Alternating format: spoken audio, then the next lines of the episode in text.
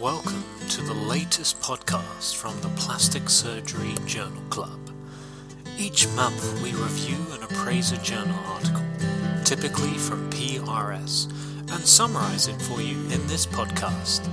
The full journal can be obtained from the PRS website. Hello, and welcome back to the September 2020 Plastic and Reconstructive Surgery Journal Club, coming to you from Sydney, Australia. My name is Damien Marucci, and I'm here with Dr. Michael Che.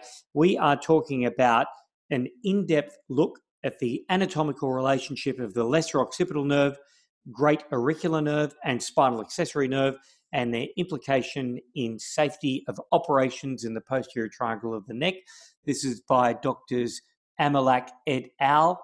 Uh, from Dallas, Texas, Cleveland, Ohio, and San Francisco, California. And this is published in the September 2020 PRS. So, Michael, what was this paper about in a nutshell?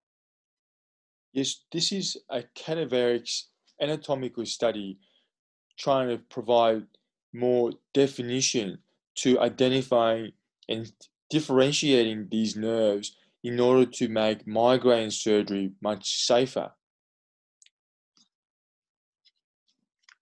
Uh, so, when you talk about migraine surgery, what exactly do you mean?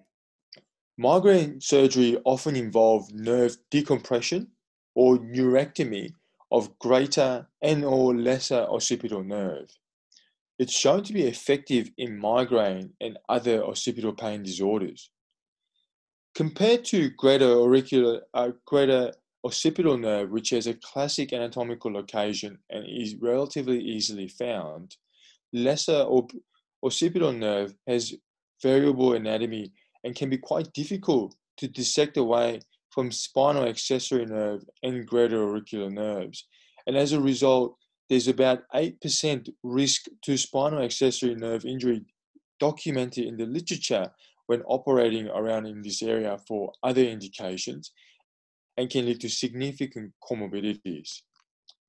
So the authors performed cadaveric analysis of six necks.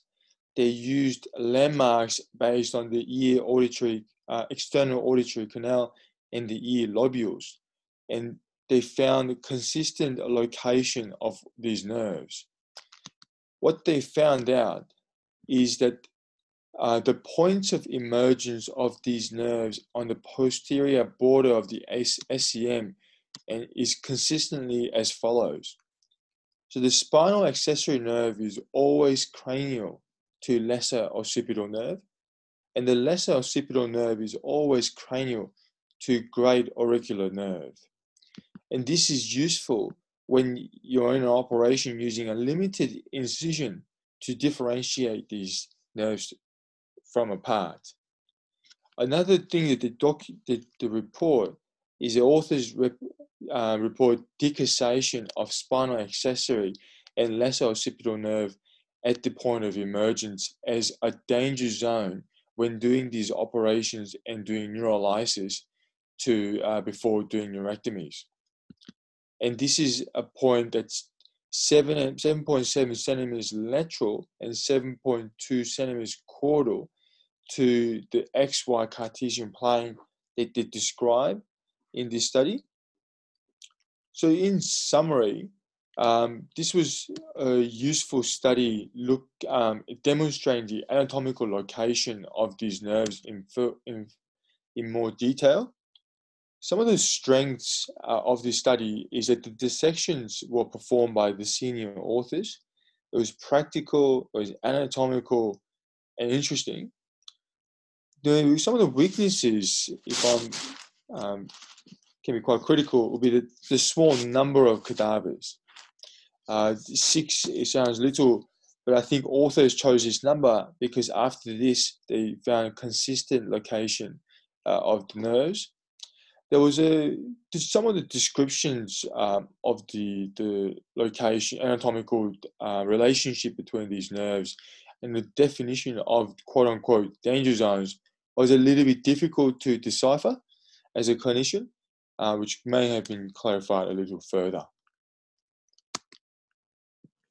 Yeah, look, I thought uh, this was a very uh, interesting study. I, I don't do any migraine surgery, but Uh, certainly, uh, we're all called to operate in the posterior triangle occasionally for whatever reason. Uh, damage to the spinal accessory nerve is uh, is a devastating iatrogenic injury and one that should be avoided at all costs. So anything that improves our knowledge of the anatomy of the area is going to be important. Uh, for migraine surgeons, um, the spinal accessory nerve is especially at risk if you're uh, trying to um, manipulate the lesser occipital nerve, which ends up obviously cranial to the spinal accessory nerve and does so by hooking around it. Uh, so uh, it can be injured whether you're doing a direct avulsion or, or using electric in the area. Um, but uh, if you find yourself operating in the area and you want to uh, uh, find out the latest anatomy, this is the paper to go to. Michael, that was an excellent summary. Thank you. Thank you. Thank you for listening.